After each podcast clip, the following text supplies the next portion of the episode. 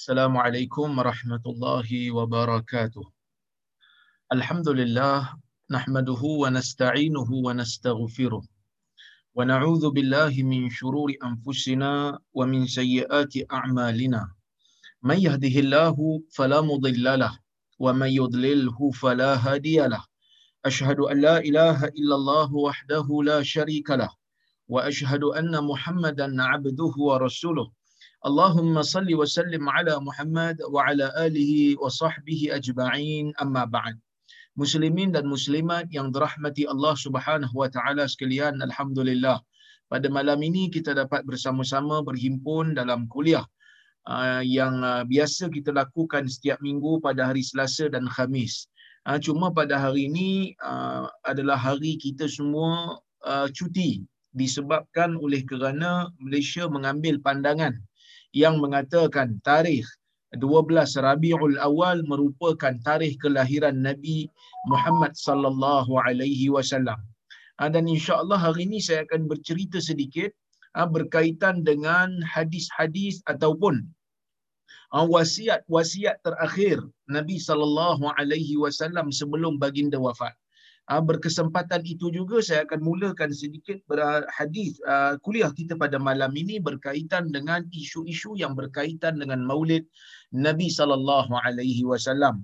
Tuan-tuan dan puan-puan yang dirahmati Allah sekalian, apa yang saya akan apa ni akan ceritakan pada malam ini ataupun yang saya akan kuliahkan pada malam ini merupakan permintaan daripada sebahagian daripada sahabat-sahabat kita yang mana mereka minta supaya saya memberikan sedikit pencerahan berkaitan dengan isu-isu yang berkaitan dengan Maulid An-Nabawi dan juga isu-isu yang menjadi wasiat terakhir Nabi sallallahu alaihi wasallam sebelum daripada Nabi sallallahu alaihi wasallam meninggalkan kita.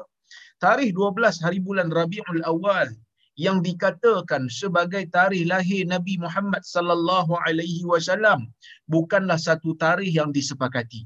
Maksudnya di sana ada pandangan-pandangan yang berbeza di kalangan para ulama dalam nak menyatakan bila sebenarnya Nabi sallallahu alaihi wasallam lahir ke dalam dunia ini.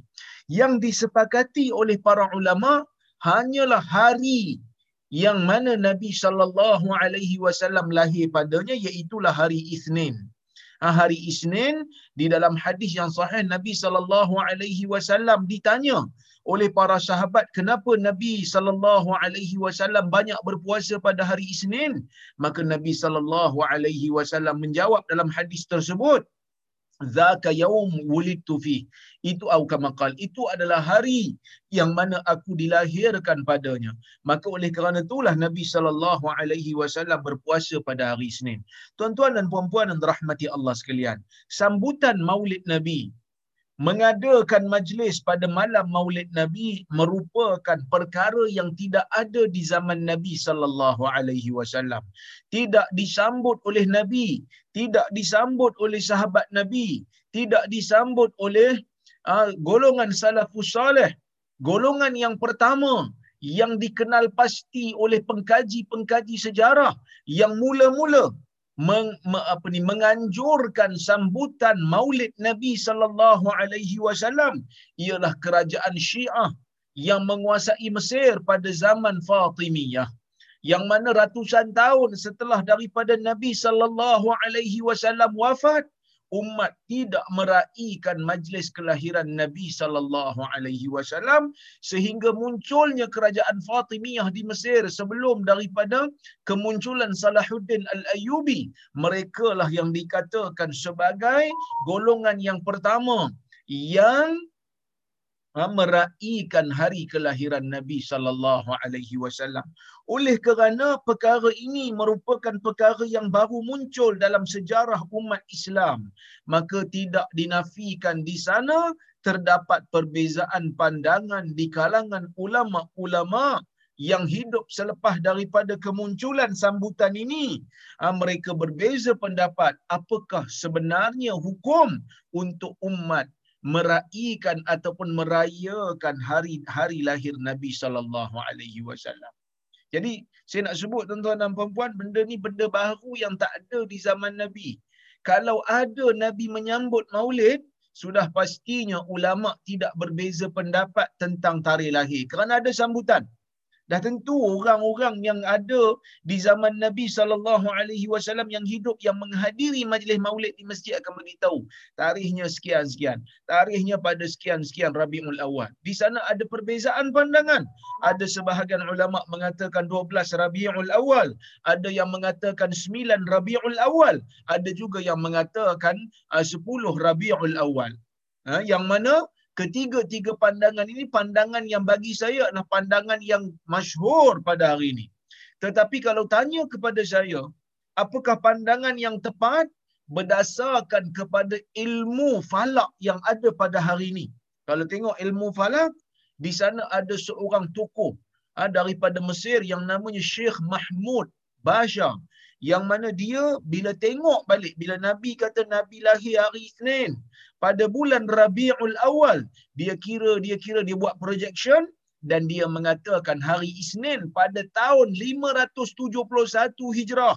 Tahun di mana Nabi sallallahu alaihi wasallam lahir tahun gajah tu tidak mungkin melainkan ia berlaku pada 10 hari bulan dia berlaku pada 10 Rabiul Awal. Maka sebab itu tuan-tuan dan puan-puan yang dirahmati Allah Subhanahu wa taala sekalian, ya Nabi sallallahu alaihi wasallam kalau mengikut pendapat yang dikuatkan oleh oleh sains kita mengatakan Nabi sallallahu alaihi wasallam lahir pada uh, uh, yang kita katakan yang saya katakan sebelum ini iaitu Nabi sallallahu alaihi wasallam lahir pada uh, 10 Rabiul Awal. Kerana pandangan inilah pandangan yang pandangan yang di, di, dibuktikan oleh sains pada hari ini berdasarkan kepada ilmu yang mereka uh, gunakan iaitu ilmu falak. Uh, yang mana ilmu ilmu falak. Tuan-tuan dan puan-puan yang dirahmati Allah.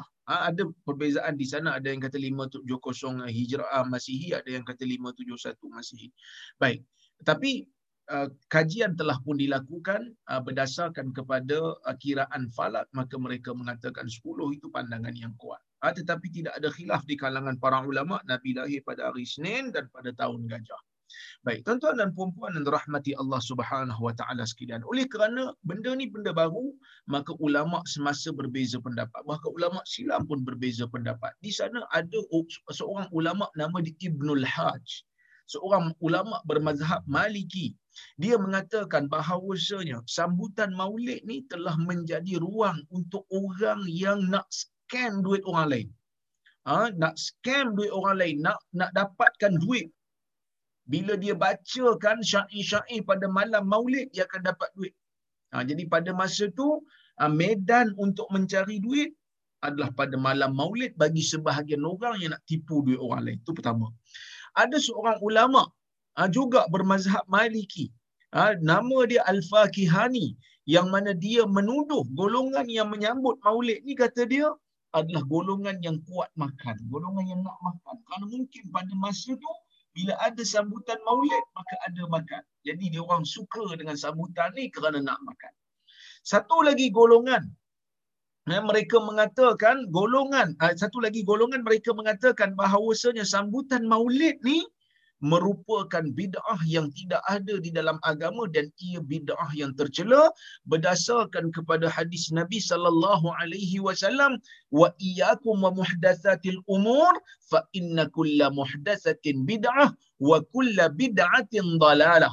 Hati-hati kamu dengan perkara baru di dalam agama kerana setiap perkara yang baru itu adalah bid'ah dan setiap bid'ah itu adalah sesat. Oleh kerana Nabi tak sambut, para sahabat tak sambut, golongan salafus soleh tak sambut, maka kita tak payah sambut kerana meraihkan maulid ni merupakan perayaan yang mana perayaan dalam Islam ni cuma ada dua saja iaitu Idul Fitri dengan Idul Adha. Ha, Idul Fitri dengan Idul Adha. Jadi tuan-tuan dan puan-puan yang rahmati Allah ini golongan yang tidak bersetuju. Ha, yang ini golongan yang tidak bersetuju dengan sambutan Maulid Nabi sallallahu alaihi wasallam. Manakala satu lagi golongan, yang manakala satu lagi golongan ialah golongan yang bersetuju dengan sambutan Maulid dan terlalu terbuka luas sehingga mereka mengatakan apa saja yang boleh digunakan untuk menunjukkan kita gembira pada malam Maulid maka ia diterima kerana itu menunjukkan bahawasanya kita ni menghargai Nabi Muhammad sallallahu alaihi wasallam. Maka sebab itu kita tengok ada sebahagian manusia kadang-kadang bukan hanya sekadar ha, buat ceramah pada malam tu. Kalau kita tengok kat negara Arab ada sebahagian mereka melakukan upacara-upacara khusus. Contohnya cari ha, kubur-kubur wali, pergi cari kubur-kubur nabi-nabi terdahulu, mereka pergi berarak ke sana. Ha, jadi saya tuan-tuan dan puan-puan tengok pandangan ni agak sedikit terbuka sangat. Ada satu golongan ulama ha, seperti mana yang dinukilkan daripada Al-Qaradawi. Ha, pandangan yang yang namanya Al-Qaradawi ulama ha, mufti daripada negara Qatar. Ha, dan juga pandangan Syekh Sharif Hatim Al-Auni, seorang ulama daripada Saudi. Juga guru saya yang bernama Syekh uh, Dr. Sharaf Al-Qudah dia mengatakan sambutan maulid ni dia bukan perayaan yang ada ritual khusus. Sesiapa yang menjadikan maulid ni ada ritual khusus, maka dia telah menambah sesuatu dalam agama yang tidak diizinkan oleh Tuhan. Tetapi jika dia menyambut maulid ni dengan hanya melakukan program dan bercerita kepada umat tentang perjuangan Nabi sallallahu alaihi wasallam maka dalam isu ni tidak ada apa-apa kesalahan yang dilakukan.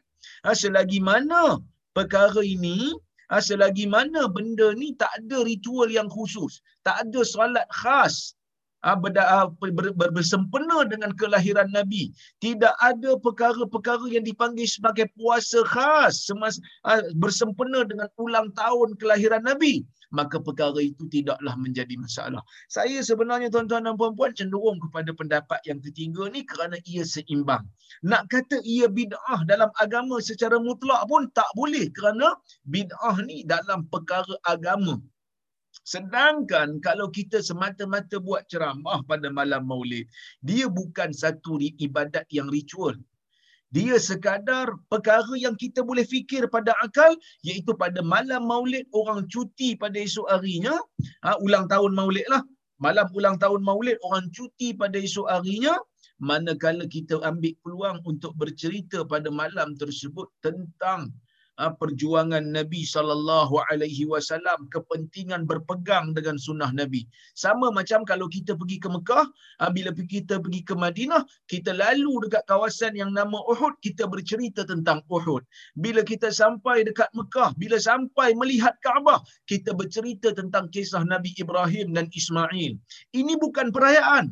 Ini sekadar kita mengambil peluang kerana pada masa tu kita anggap sesuai kerana orang nak dengar pada masa tu. Jadi kalau orang tanya kita apa hukum sambut maulid kita dah tahu dah. Ada tiga pandangan. Ada yang benarkan secara mutlak, yang ni tak tepat. Ada juga yang uh, larang secara mutlak. Bagi saya ini pun kurang tepat. Yang ketiga, pandangan yang bagi saya agak sedikit seimbang iaitu melihat bagaimana cara ia di diraikan, bagaimana cara ia disambut. Kalau hanya sekadar bercerita, buat ceramah, buat forum, buat kuliah, untuk cerita kepada umat tentang perjuangan Nabi sallallahu alaihi wasallam maka ia tidaklah menjadi satu ah, satu kesalahan. Tuan-tuan dan puan-puan yang dirahmati Allah sekalian. Para ulama berbincang mana satu malam yang afdal? Adakah malam Lailatul Qadar yang afdal ataupun malam Maulid Nabi sallallahu alaihi wasallam?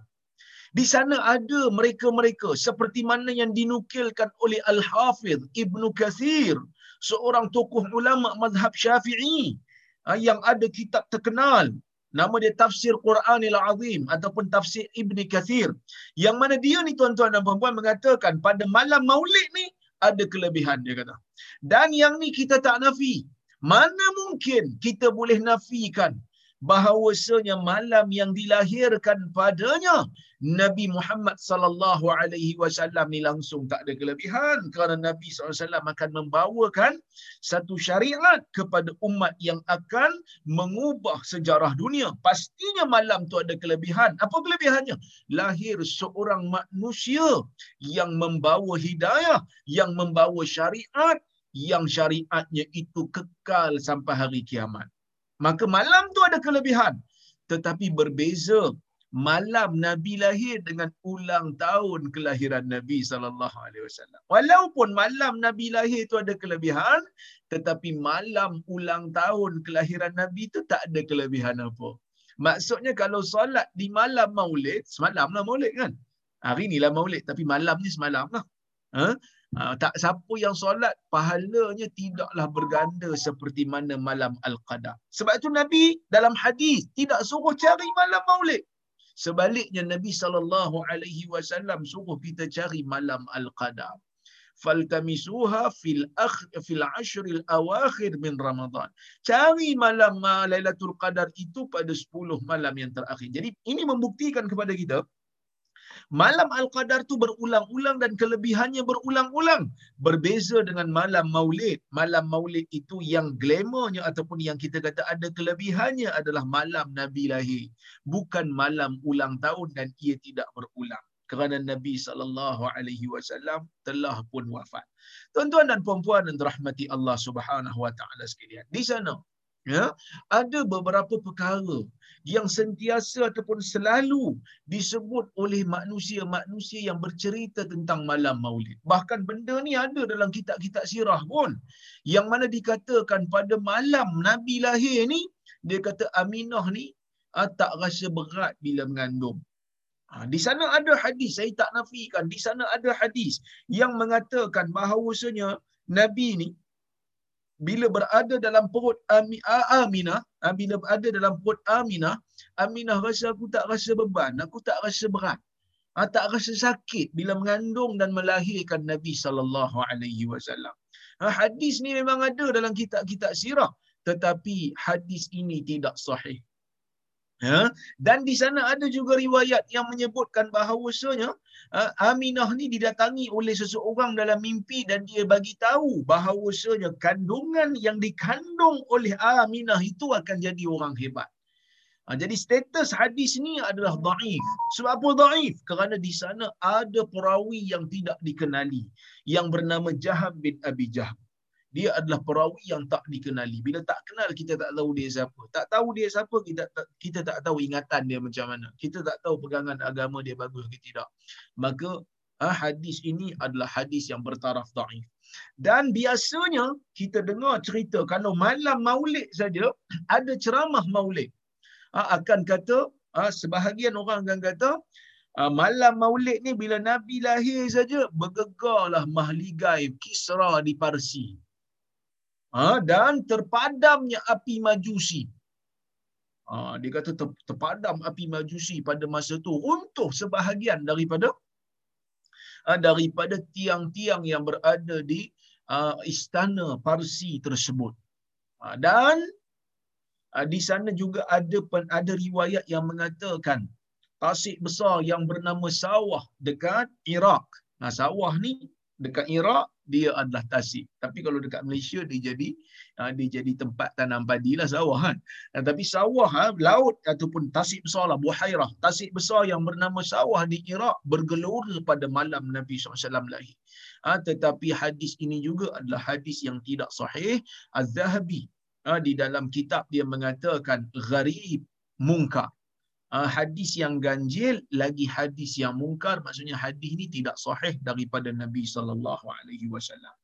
Tuan-tuan dan puan-puan yang dirahmati Allah Subhanahu wa taala sekalian, di sana ada riwayat lain juga uh, yang mengatakan Nabi sallallahu alaihi wasallam lahir dalam keadaan Nabi berada di orang kata apa uh, mu'tamidan ala yadayhi wa rafa'a uh, ra'sahu ila sama. Nabi SAW lahir dalam keadaan Ah, Nabi berpaut pada kedua tangannya dan kepala Nabi angkat ke langit. Ha, di sana ada riwayat yang menyebutkan demikian, ha, tetapi riwayat tersebut adalah riwayat yang daif juga. Ha, tidak tidak sahih kerana ia datang daripada jalur Waqidi dan juga Ibnu Ishaq. Di sana ada riwayat yang lain juga, tetapi riwayat yang lain tu sanadnya terputus ha, dan dia ada kemungkinan ia ambil daripada jalur yang sama dengan jalur Ibnu Ishaq.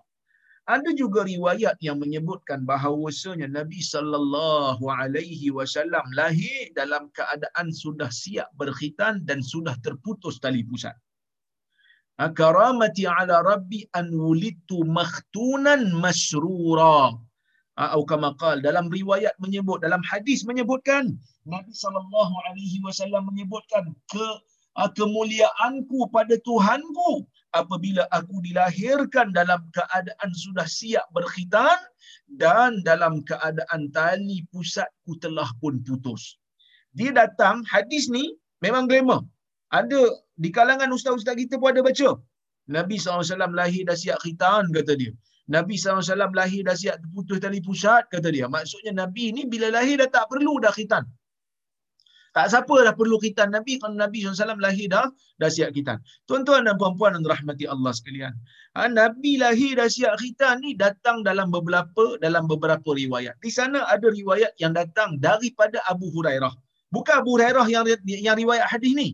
Tapi ada perawi kata Abu Hurairah riwayat. Maksud riwayat ni disandarkan kepada Abu Hurairah tetapi riwayat Abu Hurairah ni tak sahih kerana di sana ada perawi yang bernama Muhammad bin Kathir Al-Kufi. Dia merupakan perawi yang dhaif.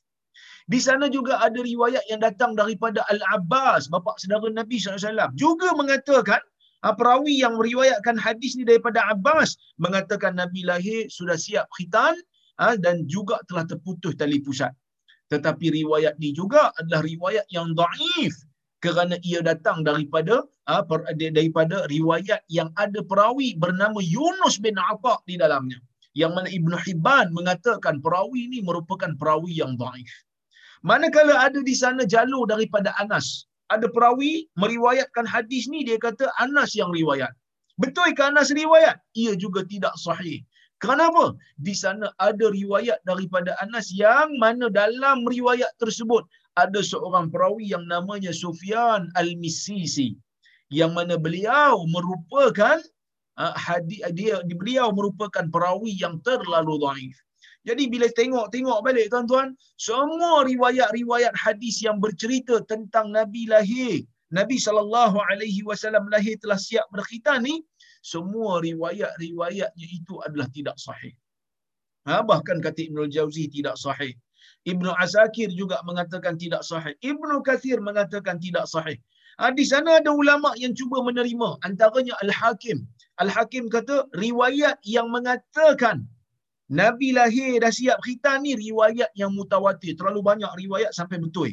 Az-Zahabi mengkritik pandangan Al-Hakim mengatakan tidak mungkin ia ha, tidak mungkin ia adalah mutawatir. Di sana ada seorang ulama yang bernama Dhiya Al-Maqdisi mengatakan hadis yang Nabi lahir siap berkhitan hadis Hasan tetapi saya dah buktikan pada tuan-tuan dan puan-puan tak mungkin ia jadi Hasan. Kenapa? Kerana semua riwayat-riwayatnya dhaif. Bahkan ada seorang ulama yang bernama Ibnul Qayyim. Ha, seorang ulama nama dia Syamsuddin Ibnu Qayyim Al-Jauziyah. Yang mana dia ni tuan-tuan ada tulis satu kitab yang bertajuk Tuhfatul Maulud, Tuhfatul Maudud fi Ahkamil Maulud. Ha, kitab dia ni dia tulis khas untuk berbicara tentang hukum-hukum bayi. Orang ulama ni dahsyat tuan-tuan. Ha, bila ada isu-isu orang tanya dia pasal tentang hukum hakam bayi, tulis buku terus lah. Jadi siapa-siapa nak tahu tentang hukum hakam bayi yang baru lahir, ha, maka dia boleh tengok dalam kitab Tuhfatul Maudud. Tapi Ibnul Qayyim ni dia pendap, dia mazhab Hambali. Ha, dia mazhab Hambali tapi walau bagaimanapun dia ha, tidak ta'assub bahkan tesis PhD saya mengkaji uh, Ibnul Qayyim ni uh, dalam bab dalam uh, metodologi dia dalam mengkritik riwayat-riwayat sirah yang berkaitan dengan sirah Nabi sallallahu alaihi wasallam. Sebab tu saya tahu isu ni sebab dia adalah kajian saya.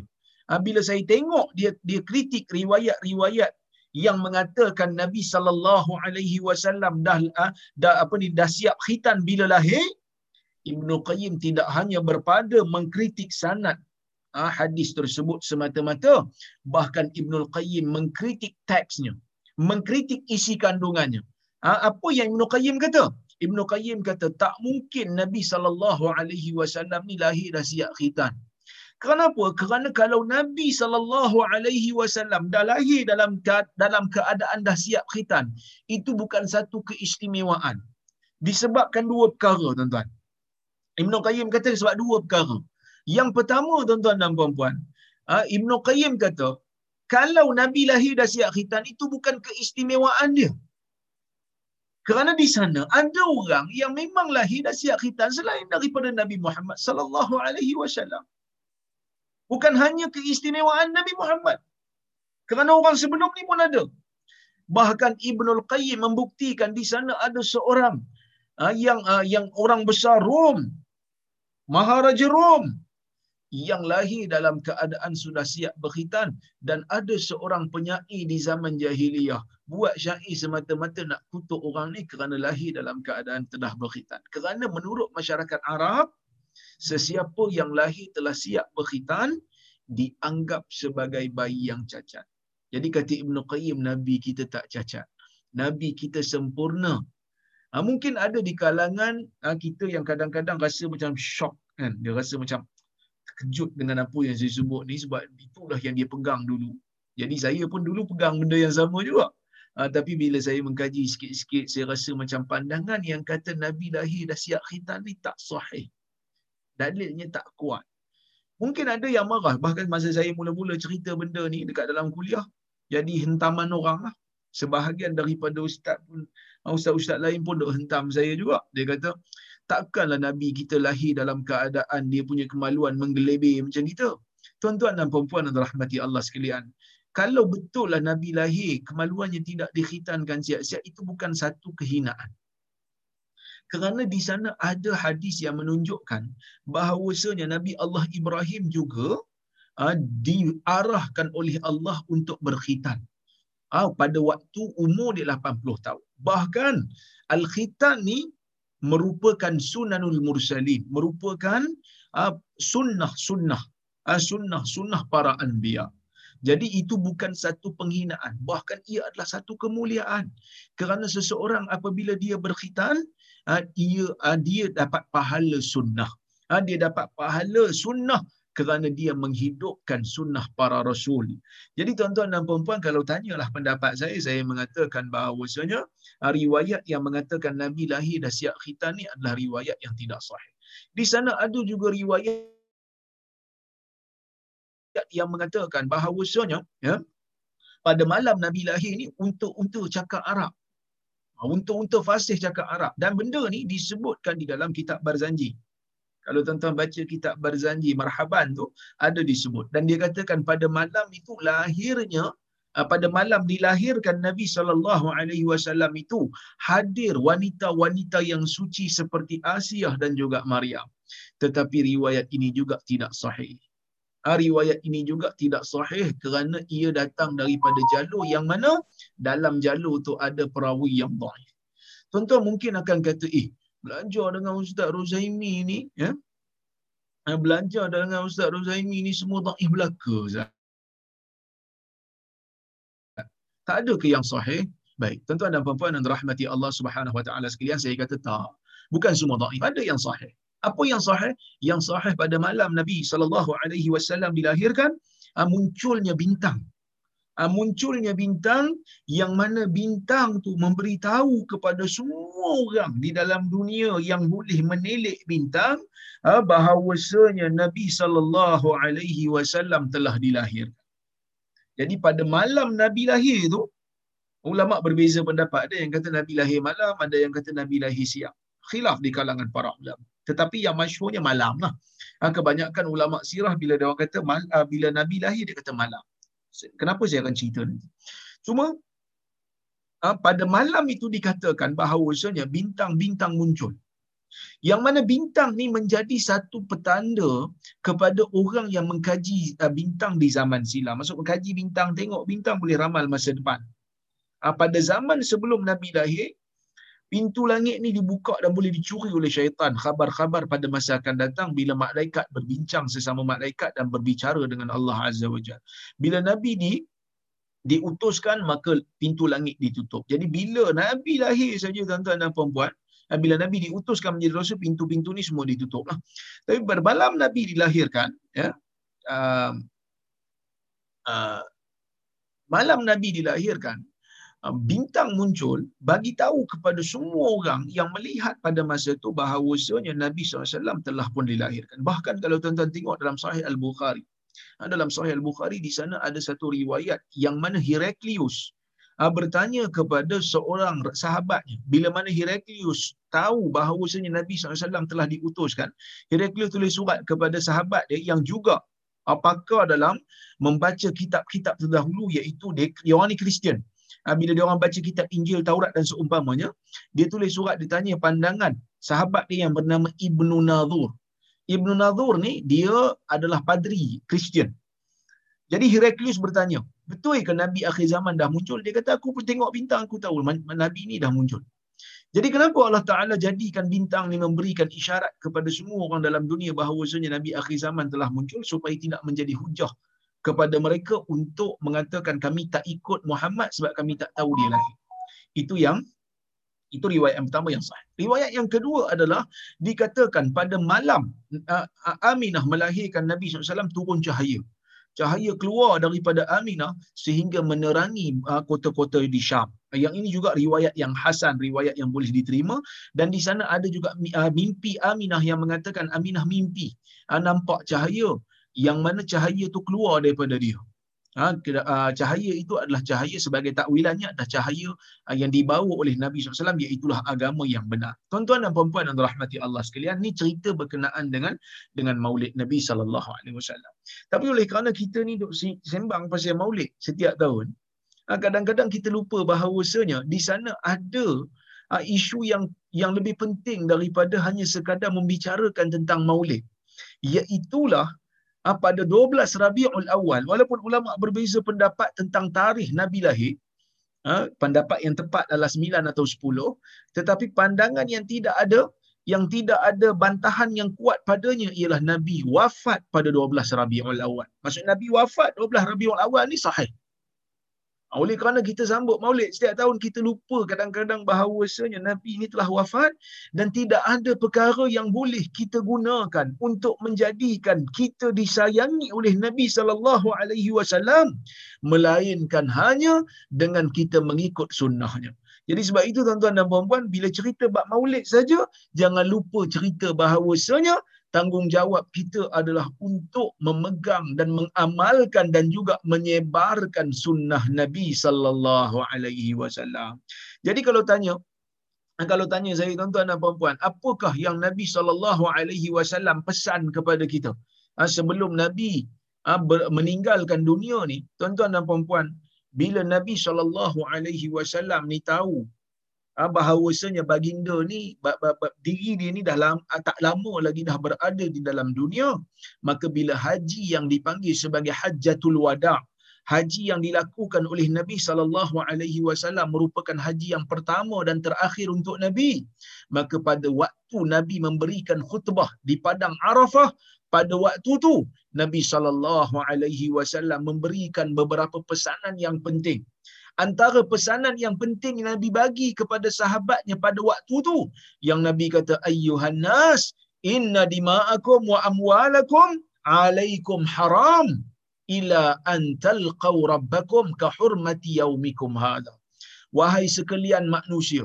tuan-tuan sebab tu kalau tengok Nabi SAW punya ucapan ni, ada waktu Nabi panggil orang beriman, ada waktu Nabi panggil manusia. Yang ni Nabi panggil manusia menunjukkan bahawasanya message yang dibawa oleh Nabi sallallahu alaihi wasallam bukan hanya sekadar eksklusif untuk orang yang beriman semata-mata. Nah, sebab itu saya teringat lagi seorang guru saya nama Kamar Onia. Ah, Profesor Kamar Onia masa dalam kelas di, uh, waktu saya ambil master dengan dia dia mengatakan bahawasanya uh, dia kata jangan kata Nabi Muhammad sallallahu alaihi wasallam ni hanya diutuskan untuk orang-orang Islam sahaja. Ha, kita downgrade Nabi. Sedangkan Nabi merupakan rahmatan lil alamin. Wa ma arsalnaka illa rahmatan lil alamin. Ha, dan kami tidak mengutuskan kamu wahai Muhammad melainkan menjadi rahmat bagi sekalian alam. Maksudnya Nabi ini adalah Nabi untuk sekalian alam. Bila Nabi diutuskan menjadi Rasul, syariat Nabi merangkumi semua. Syariat Nabi SAW merangkumi orang Islam merangkumi orang-orang yang bukan Islam, merangkumi haiwan, merangkumi tumbuhan. Ha, kerana syariat Nabi ni syariat yang komprehensif dan holistik. Oleh kerana tu Nabi panggil, wahai sekalian manusia. Mesej Nabi bukan hanya mesej untuk orang Islam semata-mata. Kerana ni adalah pesanan untuk semua. Nabi kata ya ayuhan nas wahai sekalian manusia inna dima'akum wa amwalakum alaikum haram. Sesungguhnya darah kamu sesama kamu dan harta kamu sesama kamu adalah haram. Ila an talqaw rabbakum sehinggalah apabila kamu bertemu dengan Tuhan kamu. Maksudnya harta orang lain darah orang lain haram untuk ditumpahkan tanpa ada sebab dan tanpa ada alasan yang syar'i. Ya, kahurmati yaumikum hadha. Seperti mana haramnya hari kamu hari ini iaitu pada bulan Zulhijjah diharamkan untuk perang. Kerana bulan tu adalah bulan untuk melakukan haji. Oleh kerana tu tuan-tuan dan puan-puan, Nabi sallallahu alaihi wasallam berpesan kepada orang Islam yang ada pada waktu tu dan kepada semua manusia Mesej Islam bukan untuk menumpahkan darah sesiapa. Ha, jadi hari ini kita berdepan dengan isu Perancis. Ha, uh, pemimpin Perancis mengatakan Islam membawa krisis. Islam sedang berdepan dengan krisis. Tetapi kita mengatakan uh, yang berdepan dengan krisis itu bukan umat Islam secara keseluruhannya. Kalau ada pun orang Islam yang berdepan dengan krisis atau penyebab kepada krisis, ia hanya datang daripada minoriti orang Islam yang tidak mewakili Islam. Sama seperti mana golongan pelampau yang telah membunuh 51 orang Islam di masjid ketika mana dia menyerang masjid di New Zealand. Ha, dia mengatakan dia Kristian tetapi orang Islam tidak mengatakan bahawasanya keseluruhan Kristian itu adalah golongan pelampau.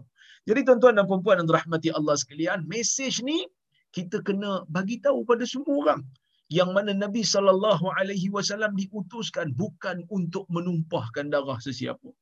Kalau kita tengok dalam hadis 13 tahun Nabi sallallahu alaihi wasallam berada di Mekah kena seksa sebahagian sahabat kena bunuh. Apa Nabi kata pada sahabat-sahabat yang ada di Mekah pada masa itu?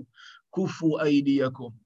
Tahan tangan kamu jangan melawan walaupun ada sebahagian sahabat yang kena pukul, kena seksa, Khabab bin Al-Arad dipaksa baring di atas besi yang panas sehingga dalam kitab-kitab hadis disebutkan tidak ada yang memadam besi yang panas itu melainkan lemak badan yang cair. Nah, dalam riwayat disebutkan Umar ketika melihat belakang uh, Khabab ini dalam masa pemerintahan Umar, Umar sediakan satu seat tempat duduk untuk Bilal. Satu tempat duduk untuk Bilal, dia reservekan seat tiba-tiba Khabab datang. Khabab nak duduk tempat tu, Umar kata, sorry, I save this seat for for Bilal. Aku nak bagi pada Bilal. Khabab mengatakan, kenapa kau nak bagi pada Bilal?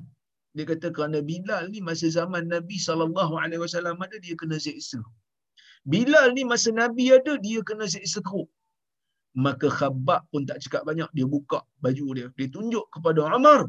Maka Umar mengatakan, Wallahi ma ra'aitu misla zahri ahad dia mengatakan ah, demi Allah aku tidak pernah melihat belakang orang yang seteruk ini seperti seperti mana yang kamu ada. Maksudnya tuan-tuan dan puan-puan teruklah parut dia tu. Tapi nak kata Nabi sallallahu alaihi wasallam tidak pernah ha, membalas apa yang dilakukan oleh Quraisy pada waktu tu Nabi sendiri pun kena baling dengan kena diletakkan najis di atas kepala Nabi. Ha, ada yang dibaling ada Nabi SAW ada peristiwa Nabi dibaling dengan lumpur sehingga di ha, dibersihkan oleh Fatimah sampai Fatimah menangis pada waktu tu sehingga Nabi SAW terpaksa memujuk Fatimah. Ha, Nabi mengatakan la tahzani innallaha mani'un abaki. Kamu jangan menangis, jangan sedih kerana uh, sesungguhnya Allah Azza wa Jal sentiasa memelihara ayahmu ini. Tuan-tuan dan puan-puan yang dirahmati Allah Subhanahu wa taala sekalian, ni mesej Islam. Habis tu kenapa Islam bagi perang? Perang ni tuan-tuan dan puan-puan bila orang Islam dah ada negara. Bila Nabi sallallahu alaihi wasallam pindah ke Madinah, maka Nabi meneruskan misi dakwah. Nabi utus surat kepada orang Rom ajak dia masuk Islam. Dia tak mau terima Islam, Nabi tak serang. Kerana Islam mengatakan bahawasanya sesiapa yang masuk ke dalam agama ini secara paksa, imannya tidak sah. Kerana apa itu iman? Iman itu at-tasdiqu bil qalb. Syarat pertama nak menjadi orang beriman, mesti jiwa kena percaya. Kalau jiwa tak percaya kena paksa, tak boleh. Tak jadi muslim dia. Maka sebab itu orang munafik tak jadi muslim. Innal munafiqina lafid darkil asfali minan nar. Sesungguhnya orang munafik tu berada pada uh, pada tingkatan yang paling bawah sekali dalam neraka. Sebab dia menyembunyikan kekufuran mereka. Ha, mereka menyembunyikan kekufuran mereka. Maka tuan-tuan dan puan-puan dan rahmati Allah sekalian Islam bukan menghantar mesej untuk berperang dengan orang tiba-tiba. Bila masa Islam perang dengan Rom? Bila Nabi menghantar utusan yang bernama Harith bin Umair al-Azdi pergi ke ke kawasan Syam untuk menghantar surat ha, kepada Maharaja Ghassan tiba-tiba utusan Nabi sallallahu alaihi wasallam dibunuh. Dan menjadi satu undang-undang antarabangsa. Daripada zaman dulu bukan bukan zaman sekarang je duta negara tidak boleh dibunuh. Utusan delegasi sebuah negara tak boleh dibunuh. Dalam riwayat Abu Dawud Nabi sallallahu alaihi wasallam ada menyebutkan sebuah hadis Nabi mengatakan kepada orang yang mengikut Musailimah al-Kadzab yang mendakwa diri dia nabi selepas Nabi Muhammad sallallahu alaihi wasallam dan dihantar utusan berjumpa dengan Nabi. Sehingga Nabi bertanya kepada dua orang ni apa pandangan kamu pada Musailimah mereka mengatakan kami beriman dengan Musailimah maka Nabi SAW mengatakan kalau bukanlah kamu di utusan negara ha, utusan dia maka aku telah potong dan pancung kepala kamu berdua. Tapi Nabi SAW tak buat Kenapa? Kerana mereka adalah utusan negara. Tapi bila utusan Nabi dibunuh, tuan apa nak buat lagi? Negara kita hantar duta. Ah, negara kita hantar utusan delegasi, sembang baik-baik, bincang baik-baik, tiba-tiba kena bunuh. Maka berlaku perang. Ah, benda ni bukan hari ni je berlaku. Pergi tengok negara-negara yang kononnya mengamalkan keterbukaan. Seperti mana mereka, umpamanya. Kalau utusan dia kena bunuh, ya perang. Bukan hanya utusan dia. Ha, kadang-kadang satu rakyat biasa dia pun dia terpaksa untuk mengambil ha, ketenteraan, ha, tindakan ketenteraan untuk menuntut bela atas maruahnya yang telah tercalak. Begitu jugalah Islam pada masa itu. Dan Islam juga berperang dengan orang yang berperang dengan dia. Orang yang memulakan peperangan dengan dia. Maka sebab itu, kalau kita tengok dalam dalam peristiwa perang badar dan seumpamanya, orang Quraisy yang dulu menzahirkan permusuhan kepada agama Islam. Maka sebab itu, perang itu berlaku. Tetapi nak kata Islam mulakan perang? No. Tidak. Kecuali kalau negara tersebut menghalang dakwah Islam untuk berjalan. Kerana mendengar seruan Islam ni hak semua manusia. Bila dia halang, maka kita kita terpaksa buang halangan tersebut. Ha, supaya orang boleh dengar dakwah Islam. Tuan-tuan dan puan-puan yang dirahmati Allah Subhanahu Wa Taala sekalian. Nabi mengatakan lagi dalam uh, khutbatul wada' dalam ucapan Nabi SAW di waktu haji itu Nabi mengatakan ala inna kulla syai'in min amril jahiliyah tahta qadamayya mawdu' sesungguhnya ketahuilah wahai manusia sesungguhnya perkara setiap perkara yang ber, yang berasal daripada urusan jahiliyah semuanya berada di bawah kaki aku diletakkan. Semua diletak di bawah kaki Nabi sallallahu alaihi wasallam. Maksud Nabi pijak urusan jahiliyah apa itu jahiliyah jahiliyah ini ialah syirik. Apa itu jahiliyah jahiliyah ini adalah zalim. Apa itu jahiliyah jahiliyah ini adalah asabiyah. Jahiliyah ni yang pertama, tak ada syirik. Nanti saya akan hurai nanti. Yang kedua, tidak ada asabiyah. Kerana orang jahiliyah ni tuan-tuan dan perempuan kita tahu. Orang jahiliyah ni dia ada semangat asabiyah yang tinggi. Apa itu asabiyah? Asabiyah ni bukan sokong bangsa.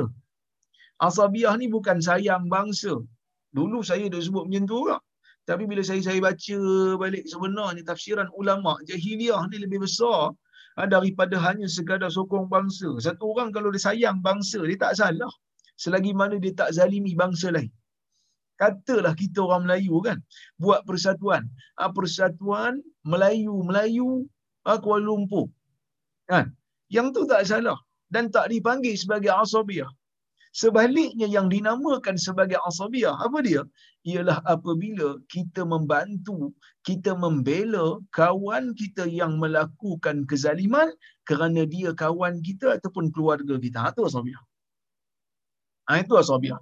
Ini yang dilakukan oleh Quraisy zaman dulu. Yang dilakukan oleh Quraisy zaman dulu ialah mereka membela golongan mereka yang batil walaupun golongan mereka itu menzalimi orang lain, mereka akan bela kerana mereka kata ni puak kita. Yang penting ni puak kita. dia zalim ke dia dizalimi ke kita kena bela. Siapa lagi nak bela dia kalau bukan kita? Yang ni asabiah. Yang ni Nabi Muhammad sallallahu alaihi wasallam nak buang. Yang Nabi mengatakan ia telah terbatal walaupun orang zaman jahiliah berbangga dengan asabiah mereka tetapi apabila Nabi sallallahu alaihi wasallam diutuskan Nabi membatalkan benda ni. Sebab itu dalam hadis yang sahih Nabi sallallahu alaihi wasallam ah, menyebut perkataan jahiliah. Tetapi Nabi ubah pemahamannya yang mana dalam hadis Nabi kata unsur akhaka zaliman au mazluma. Tolong saudara kamu sama ada dia zalim ataupun dizalimi. Ini ini perkataan jahiliah saudara kita kita kena tolong. Dia zalim ke dia tak zalim ke kita kena tolong. Sebab dia saudara kita. Nabi ulang perkataan yang sama. Unsur akhaka zaliman au mazluma. Nabi ulang perkataan ni. Nabi kata tolong. Ya, tolong saudara kamu. Sama ada dia zalim ataupun dia dizalimi. Sahabat tanya lah kalau dia dizalimi kami faham lah ya Rasulullah. Tapi kalau dia zalim macam mana kami nak tolong dia? Nabi kata tolong dia supaya dia tak buat kezaliman. Maksud kalau kita halang orang buat zalim, kita sedang membantu dia. Kerana kita tak nak dia buat zalim. Sebab kalau dia buat zalim, dia akan dipertanggungjawabkan di hadapan Allah Subhanahu Wa Taala. Tuan-tuan, itu di antara ya, itu di antara uh, pesanan Nabi ketika mana berada di padang Arafah yang terakhir Nabi bersama dengan umatnya dalam satu perhimpunan yang besar. Dan ada satu lagi yang ketiga yang Nabi pesan, yang penting. Banyak sebenarnya pesanan Nabi, saya ambil yang penting saja. Iaitu Nabi kata, Istausu bin nisa'i khaira. Ah, kamu pesan-pesanlah kepada orang wanita ni dengan kebaikan. Maksudnya Nabi saw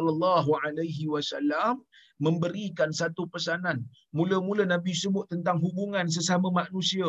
Kemudian Nabi uh, sebut tentang sistem bernegara. Tak boleh dalam negara ada sistem jahiliah. Tak boleh dalam sebuah negara ada sifat asabiah ni yang meruntuhkan negara. Kemudian Nabi bercerita tentang sistem kekeluargaan. Nabi cerita tentang bagaimana seorang suami sepatutnya sentiasa berpesan kepada wanita. Berpesan kepada isterinya dengan pesanan yang baik. Kerana ia adalah tanggungjawab suami. Walaupun saya tak setuju dengan istilah ah, suami kena tanggung dosa isteri yang tu tak betul sebenarnya. Tetapi suami bertanggungjawab dalam memberi pesanan kepada isteri. Kalau suami cuai dalam melaksanakan tanggungjawab pada isteri, suami akan tanggung dosa.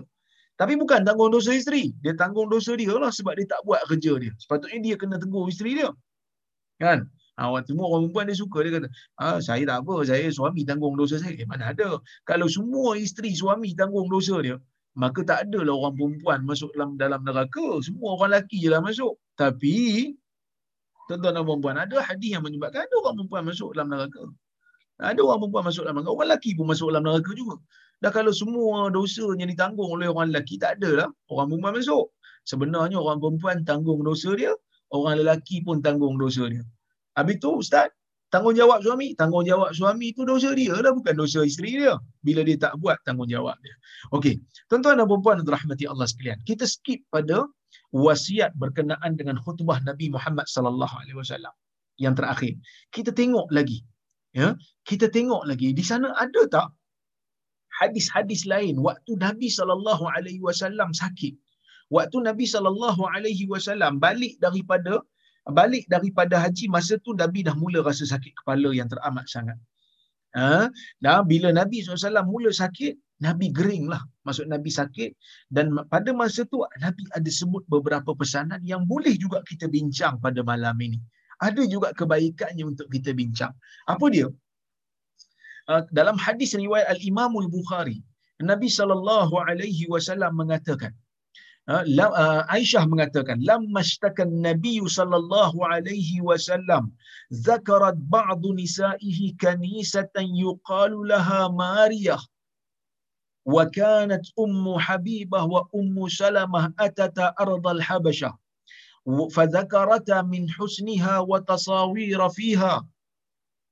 فسمع النبي صلى الله عليه وسلم وقال هؤلاء إذا مات فيهم رجل صالح بنوا على قبره مسجدا. أولئك شرار خلق الله أو أولئك شرار الخلق عند الله. أو كما قال Aisyah radhiyallahu anha bercerita. Kata Aisyah ketika mana Nabi sallallahu alaihi wasallam sedang gering. Nabi sedang sakit nak meninggal dunia. Tiba-tiba sebahagian daripada isteri Nabi bersembang di sisi Nabi. Bersembang sesama mereka tentang satu gereja yang bernama Maria. Yang mana gereja ni berada di bumi Habasyah. Yang mana Ummu Habibah dan Ummu Salamah, isteri Nabi ni yang ramai ni ada dua orang pernah pergi sana. Yang mana kita tahu dalam peristiwa hijrah, eh, dalam peristiwa hijrah, uh, ada ada dua hijrah yang dilakukan oleh orang Islam zaman Nabi. Iaitu yang pertama hijrah pergi Madinah. Yang kedua, ya, um, apa ni hijrah ke bumi Habasyah. Uh, yang kedua hijrah ke bumi ke bumi Habasyah. Jadi hijrah ke bumi Habasyah ni Ummu Habibah dengan Ummu Salamah pergi. Jadi bila dia pergi tu dia tengok gereja yang namanya uh, yang namanya Mariah jadi dia orang pun cerita pada isteri yang lain. Dia kata kami pergi sana tengok ada gereja cantik. Fadzakarata min husniha. Kedua-duanya bercerita tentang keindahan gereja tersebut. Wa tasawira fiha. Dan patung-patung yang ada di sana. Fasami'an Nabi sallallahu alaihi wasallam. Nabi dengar apa yang dia orang cerita. Ha, kemudian Nabi pun terus menyaut. Nabi terus sound. Nabi kata, Ula'ika idha mata fihim rajul salih, bana wa'ala qabrihi masjidah. Mereka itulah apabila mati di kalangan mereka orang saleh di kalangan mereka mereka bina di atas kuburnya masjid ulaika syirarul khalq indallah itulah seburuk-buruk makhluk di sisi Allah apa maksud nabi nabi wasallam nak memberikan ingatan kepada umat bahawasanya perkara yang boleh membawa kepada syirik kadang-kadang bukan hanya sekadar dengan melakukan maksiat.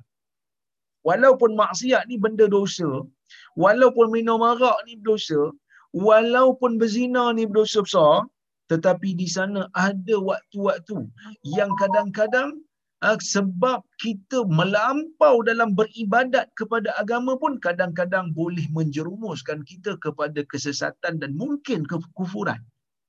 Bahaya dulu tu kan dulu saya pernah cerita. Cuai pada agama dengan buat maksiat pun bahaya. Melampau dalam beribadat sehingga tak ikut disiplin agama pun bahaya.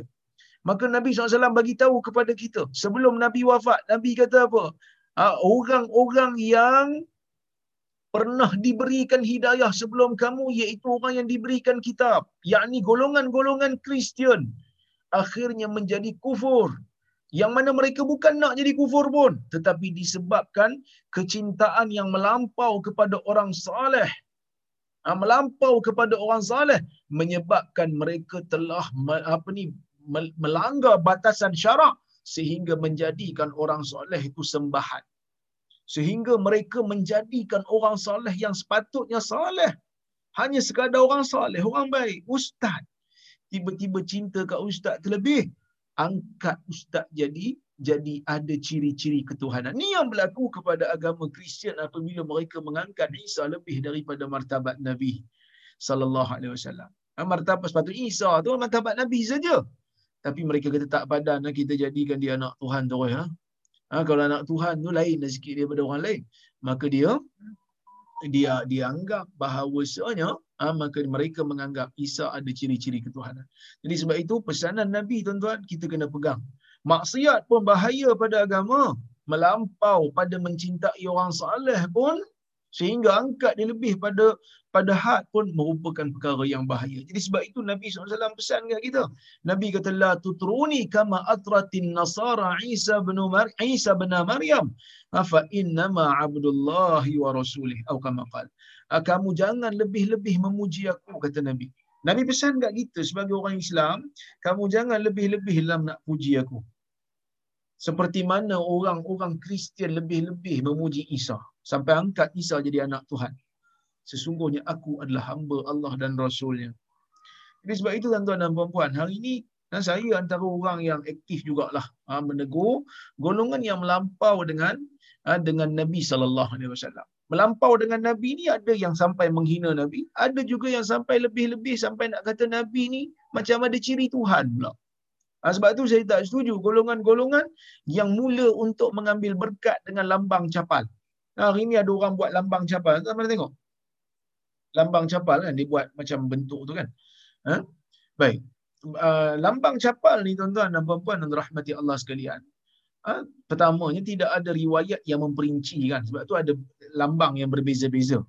Ha, tetapi kalau sekadar lambang tu hanya untuk nilai estetika sebagai seni tak ada masalah. Tapi menjadi masalah sebahagian daripada mereka menganggap lambang capal ni merupakan ha, tangkal yang boleh memberikan manfaat kepada pemakai. Sebab itu hari ini kita tengok kitchen lambang capal, kopiah lambang capal, topi lambang capal. Sebahagian yang pakai itu kadang-kadang dia bukan faham pun. Dia tengok lambang cantik, dia beli ya. Tu tak ada masalah. Tapi sebahagian daripada mereka menjadikan lambang tu sebagai azimat. Ha, yang ni masalah. Kerana kita mengatakan bahawa kita tak nafi. Apa saja yang berkaitan dengan Nabi SAW, kita sayang sebab kita sayang kat Nabi. Kalau hari ni tuan-tuan dan puan-puan, kita jumpa rambut Nabi, kita ambil, kita cium, kita ambil manfaat, kita ambil berkat. Sebab, ha? uh, apa saja yang apa saja yang uh, berkaitan dengan Nabi SAW yang ni memang mulia. Boleh ambil berkat. Rambut Nabi, janggut Nabi, bekas air wuduk Nabi, baju Nabi, capal Nabi betul-betul yang Nabi pakai. Boleh ambil manfaat. Boleh ambil berkat. Kerana Nabi SAW manusia yang mulia. Tapi hari ini bukan capal Nabi, lambang capal. Dan capal Nabi, Nabi letak dekat uh, Nabi letak dekat kaki, kita pergi letak dekat kepala. Nampak macam tak apa nak cerdik sangat lah. Capal tempat dia dekat dekat dekat kaki lah bukan dekat kepala. Jadi lambang-lambang seperti ini sepatutnya tidak mewakili agama Islam. Kerana Islam tidak memerlukan lambang. Islam bukan macam agama Kristian yang ada lambang cross. Islam tak ada lambang. Islam ni Quran dan sunnah. Tapi ada sebahagian mereka yang mula mendakwah. Cuma orang tanya, kenapa capal Ustaz? Kenapa tak unta Nabi naik unta? Kenapa tak kayu sugi Nabi naik Nabi pakai kayu sugi? Kenapa tak serban Nabi pakai serban? Dia kata mereka mendakwa bahawasanya capal ni Nabi naik ke Sidratul Muntaha jumpa Allah, Allah tak suruh Nabi buka selipar. Ada satu riwayat yang menyebutkan Nabi naik bawa selipar. Masa Allah Taala berjumpa dengan Nabi Allah Musa salam dekat Tur Sina. Allah Taala dalam Quran suruh Nabi Musa buang punya selipar. Tapi Nabi Muhammad Allah Ta'ala tak suruh buang. Tapi saya nak bagi tahu riwayat yang mengatakan Nabi itu naik dengan capal-capal sekali, riwayat itu tak sahih. Tak ada riwayat yang menyebutkan Nabi naik pakai selipar ke tak pakai selipar. Tapi yang tu bukan penting pun untuk kita. Lambang ni tak ada apa. Mau pakai Quran dan Sunnah. Kerana Nabi kata dua benda ni yang aku tinggal. Aku tak tinggal pada kamu capal. Capal Nabi SAW yang dikatakan capal dekat dekat muzium Turki tu pun tak sahih daripada Nabi tuan-tuan. Semua barangan tinggalan Nabi yang ada pada hari ini semua tidak ada bukti. Bahkan kalau tuan-tuan tengok bekas tapak kaki Nabi. Bekas tapak kaki Nabi ni ada macam-macam versi. Ada yang gemuk bulat-bulat, ada yang macam robot. Nabi SAW ni ada ada dua je kaki. Nabi ada sepasang je kaki. Takkanlah kaki Nabi yang sepasang tu kali ni cop lain, esok cop lain. Kaki saya macam ni je lah. Hari ni cop macam ni, esok pun kalau saya pijak benda lembut macam tu je lah. Kenapa ada lain-lain? Itu yang pertama. Yang kedua, Nabi ni manusia yang sempurna. Kenapa tiba-tiba cop kaki Nabi dah macam robot pula? Mesti ada lekuk-lekuk kaki Nabi ni tiba-tiba dah jadi macam robot. Dah tentu ini merupakan ukiran-ukiran manusia yang ingin mengambil kesempatan. Ha, ingin mengambil kesempatan supaya orang boleh tengok bila dia dakwa itu adalah tapak kaki Nabi Muhammad sallallahu alaihi wasallam. Ha, kemudian tuan-tuan dan puan-puan, di sana ada riwayat daripada Ali bin Abi Talib yang diriwayatkan oleh Imam Abu Daud dalam sunan dengan sanad yang sahih. Yang mana Nabi kata, Kana akhir kalami Rasulullah SAW, As-salata salah, wattaqullah fima malakat aimanukum. Nabi berpesan kepada kita tentang salat. Perkara Ali kata, perkara ah, perkataan di antara perkataan akhir yang Nabi SAW selalu ulang ketika mana Nabi Nabi sakit nak wafat. Nabi mengatakan, salat, salat jaga solat jaga solat wattaqullah fima malakat aimanukum takutlah kamu kepada Allah pada pembantu-pembantu kamu. Ha, hamba-hamba yang membantu kamu. Maksud nabi beri pesanan jaga hubungan dengan Allah dan jaga hubungan hak dengan manusia. Ha, kadang-kadang hubungan kita dengan Allah kita jaga, tapi hubungan kita sesama manusia tak jaga. Yang mana yang ada yang ada pekerja yang mana yang ada pembantu berikan hak mereka kalau mereka berhak Ha, jangan disebabkan mereka kita tahu, oh mereka ni bukan ada apa pun. Ha, mereka ni pun kalau kita tak bagi apa, mereka tak lari pun ada kerja. PKP ni bukan ada kerja mana pun. No.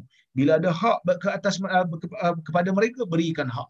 Bahkan dalam hadis Nabi SAW mengatakan a'til ajira ajrahu qabla ayyajifa irquhu. Hendaklah kamu memberikan pembantu kamu tu upah dia kalau kamu janji nak bagi upah, kamu bagi upah dia sebelum peluh dia kering. Menunjukkan Islam sangat uh, memberikan perhatian yang sangat penting kepada kepada golongan pembantu dan golongan yang lemah. Dalam riwayat Al-Bukhari, ya, Nabi sallallahu alaihi wasallam disebutkan ketika mana Nabi sakit, ah, Nabi SAW sebut la'natullahi 'alal yahudi wan nasara alladhina takhadhu qubur anbiya'ihim masajid. Laknat Allah ke atas Yahudi dan Nasara yang menjadikan kubur Nabi mereka sebagai masjid. Tadi saya dah hurai dah bab apa menjadikan kubur sebagai masjid tapi dalam kat sini Nabi SAW mention spesifik tentang Yahudi dan Nasara nak bagi tahu kat kita bahawasanya sebagai satu isyarat kepada kita bahawasanya kita kena hati-hati dalam mengikut cara tata cara hidup golongan Yahudi dan Nasara. Kan dalam hadis riwayat Muslim daripada Abu Sa'id Al-Khudri yang mana kata Nabi SAW la tattabi'unna sunanan ladina min qablikum shibran bi shibrin wa dhira'an bi dhira'in hatta law dakhalu juhra dabbin lattaba'tumuhum. Qila al yahud wan nasara ya rasulullah qul faman? Yang bermaksud sungguh-sungguh kamu akan ikut. Ya sungguh-sungguh kamu akan ikut cara hidup orang sebelum kamu. Sejengkal demi sejengkal dan sehasta demi sehasta sehingga apabila mereka masuk ke dalam lubang biawak pun kamu ikut mereka. Ditanyakan kepada Rasulullah adakah mereka yang kita ikut tu adalah golongan Yahudi dan Nasara? Ya Rasulullah Nabi mengatakan siapa lagi kalau bukan mereka? Jadi tuan-tuan dan puan-puan kita tengok balik cara hidup kita.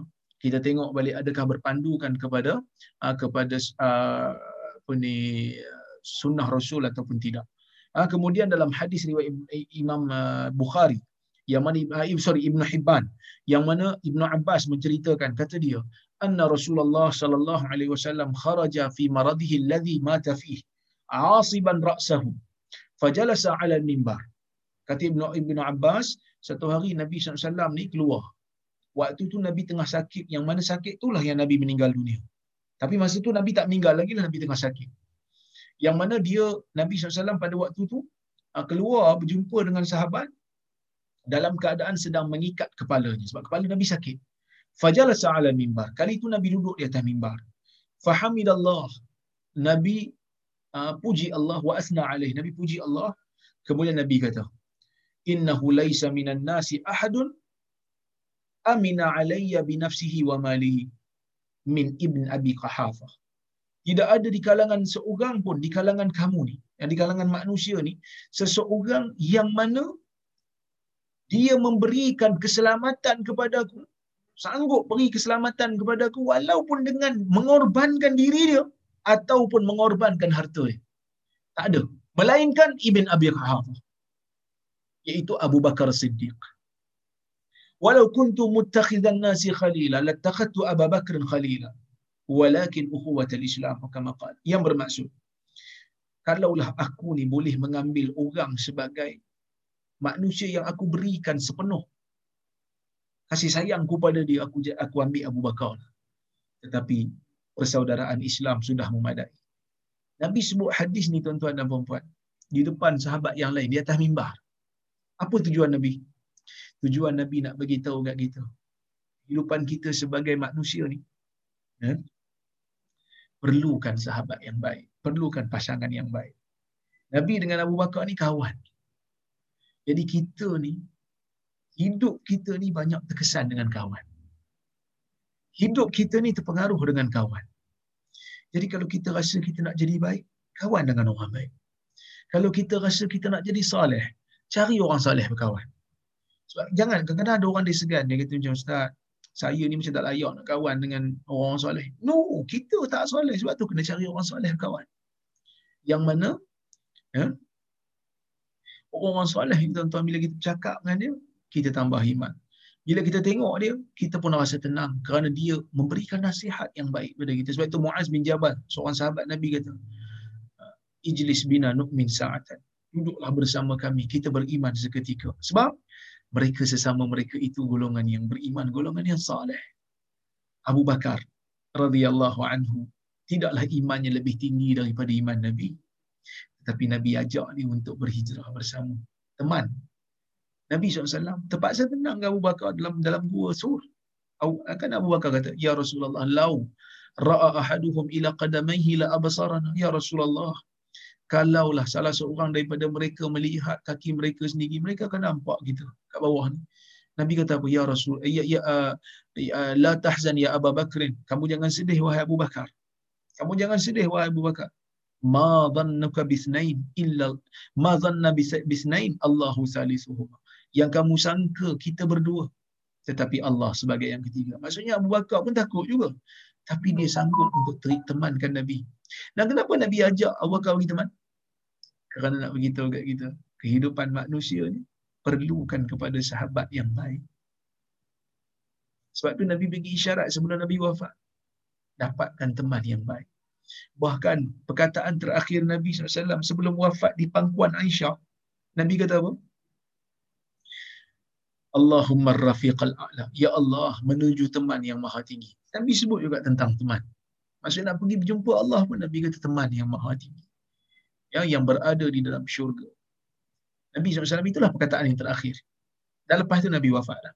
Uh, uh, versi yang kata ummati, ummati, umatku, umatku ni uh, uh, versi yang palsu. Versi yang betul berdasarkan hadis Bukhari, Nabi kata apa ni Allahumma rafiqil a'la. Ya Allah menuju teman yang maha tinggi. Dalam riwayat ini sebut fir rafiqil a'la. Menuju teman yang maha tinggi. Jadi tuan-tuan dan puan-puan dan rahmati Allah Subhanahu wa taala sekalian, itulah serba sedikit yang boleh saya sampaikan pada malam ini. moga-moga ada apa ni perkara yang boleh diambil manfaat pada malam ini ya. Baik. Um, saya tengok kalau kalau ada soalan ataupun uh, komentar kalau ada kritikan di mana-mana yang saya silap saya boleh saya boleh betulkan insya-Allah. Salam Doktor. Waalaikumsalam. Kalau Nabi SAW tidak dilahirkan dalam keadaan berkhitan, apakah ada dalil yang menunjukkan pada bila umur Nabi Muhammad berkhitan? Di sana ada riwayat yang menunjukkan bahawasanya Abdul Muttalib yang mengkhitankan. Tetapi riwayat ini juga taif. Tidak ada riwayat yang sahih yang menceritakan perkara ini Ha, maka kalau orang tanya kenapa tak ada? Kerana khitan ni merupakan perkara yang biasa dilakukan oleh orang Arab sehingga orang Arab tak ada rasa ada keperluan pun nak nak meriwayatkannya dalam satu riwayat yang khusus. Sama macam kita dulu juga lah. Ha, mungkin tuan-tuan dan puan-puan masa khitan dulu bukan khitan di klinik, khitan pakai Tok Mudim. Tuan-tuan ingat siapa Tok Mudim tuan-tuan? Kan? Jadi tak ada ke- keperluan untuk cerita kerana benda tu benda yang benda yang apa ni uh, biasa dilakukan oleh oleh orang. Ya, baik.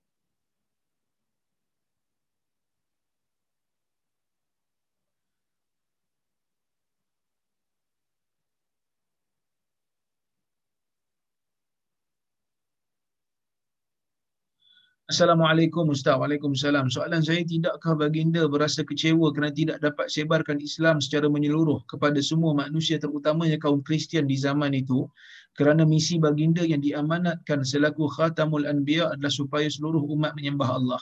Terima kasih. Baik, jawapannya adalah Nabi SAW telah pun mengajak orang-orang Kristian ni untuk masuk ke dalam Islam bila Nabi menulis surat kepada Maharaja Rom pada masa itu. Dan Maharaja Rom pada masa itu yang bernama Heraklius telah pun mengaku bahawa Nabi itu adalah Rasulullah yang terakhir yang diutuskan kepada mereka.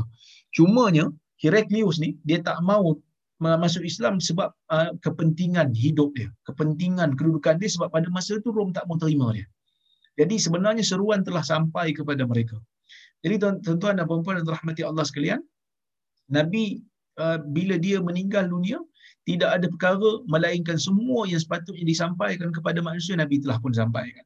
Uh, cuma Nabi SAW telah diberitahu oleh Allah. Orang Kristian ni ada sampai ke hari kiamat.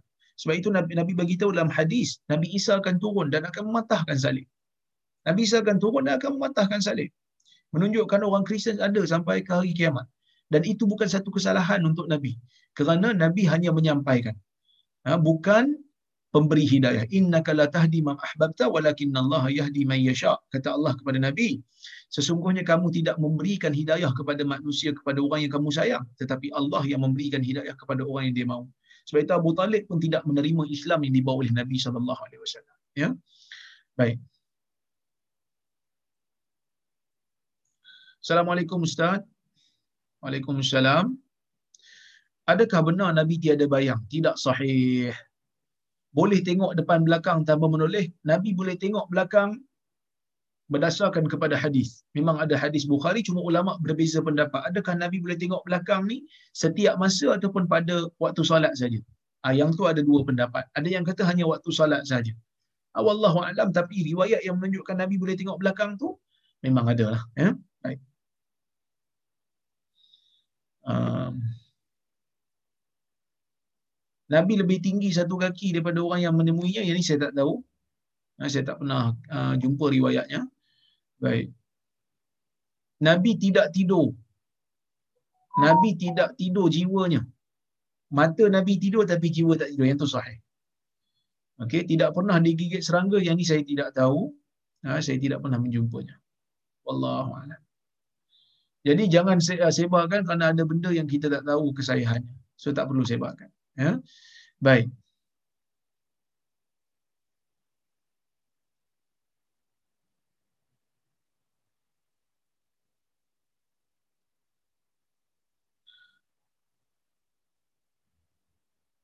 Ah, ini ada yang tanya pasal hadis ni. Um, sekejap. Hadis ni adalah riwayat dia kata Inna Allah dia kata ustaz nak tanya pasal hadis ni sebab orang kata apa ni uh, Allah bila nak turunkan apa ni bala Allah Taala akan uh, selamatkan bala bencana ni daripada orang yang memakmurkan masjid. Ya. Okey, riwayat ni, jap saya saya pernah cari riwayat ni dulu, saya jumpa dah, jap saya cari balik dalam komputer ni.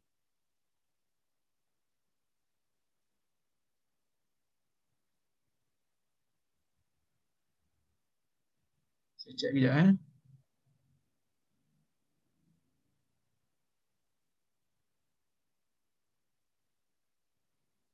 Okey.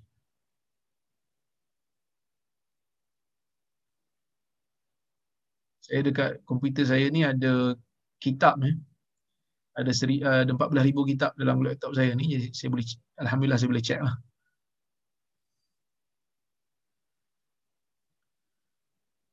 Dulu saya pernah cari, saya lupa pula.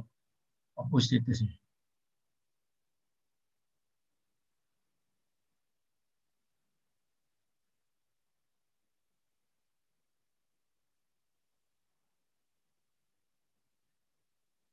Kalau tengok pada uh, apa? Apa ni? Orang yang meriwayatkan hadis tu iaitu Ibn Adi dan juga Ibn Asakir nampaknya macam tak sahih lah. Sebab Ibn Adi memang menghimpunkan nama-nama perawi yang tidak sahih. Ya baik.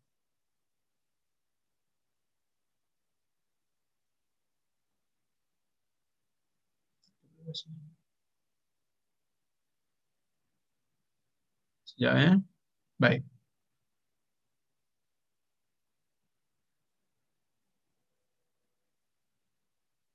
Daif. Hadis tersebut adalah hadis yang daif. Didaifkan oleh Syekh Al-Albani. Ya. Yang mana hadis itu menyebutkan, sesungguhnya Allah apabila nak menurunkan penyakit daripada langit, eh, kepada orang-orang yang berada dalam dunia, Allah Ta'ala akan akan hilangkan ataupun akan alihkan daripada orang yang me, me, apa, memakmurkan masjid. Ha, tetapi hadis ni adalah hadis yang daif ha, kerana ada perawi di dalam tu ha, yang dinamakan sebagai Zafir bin Sulaiman.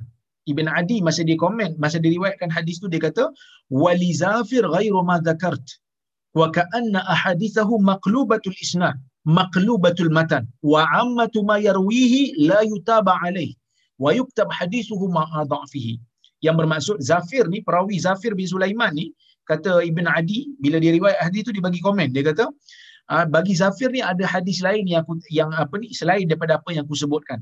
Dan seolah-olah hadisnya itu ber, apa ber, berterbalik sanadnya berterbalik dia punya sanad dan berterbalik matanya dan kebanyakan yang keseluruhan riwayat dia tu tidak ada orang lain yang meriwayat sama macam dia. Maksud hadis itu dhaif yuktabu hadisu. Hadisnya ditulis walaupun ma'adhafi walaupun dia tu adalah perawi yang dhaif.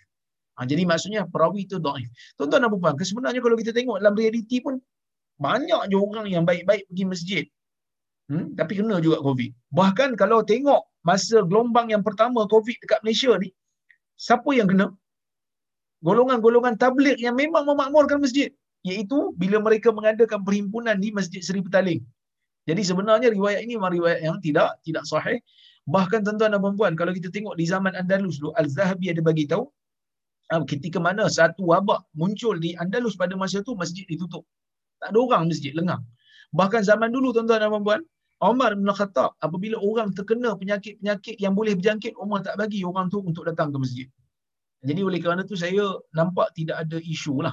Ha, cuma mungkin SOP untuk negeri-negeri yang ber, ber, yang hijau ni, zon hijau ni mungkin boleh lah untuk uh, longgarkan sedikit supaya soft tu boleh rapat balik. Uh, itu mungkin bagi saya ada kewajaran lah. Tapi untuk uh, negeri-negeri yang merah, maka janganlah. Eh, maka, maka jangan. Baik. Tuan-tuan dan perempuan yang rahmati Allah sekalian, ada yang tanya juga pasal isu selawat, kenapa sebut Nabi Ibrahim. InsyaAllah dalam kuliah akan datang, hari Selasa saya akan hurai. Eh, saya, saya akan hurai. Sebab ni pun dah, dah orang kata apa, dah uh, dah lama sangat saya berkuliah ni suara saya pun dah dah dah, dah serak dah insyaallah nanti hari Selasa ingatkan saya balik eh untuk tanya soalan yang berkaitan dengan yang berkaitan dengan selawat Ibrahimiyah insyaallah jadi saya rasa cukuplah sekadar itu untuk malam ini. Saya mohon maaf kalau ada terkasar bahasa tersilap kata. Apa yang baik daripada Allah, apa yang buruk datang daripada kelemahan diri saya. Aku qawli hadha wa astaghfirullahal azim li wa lakum. Wassalamualaikum warahmatullahi wabarakatuh. Waalaikumsalam.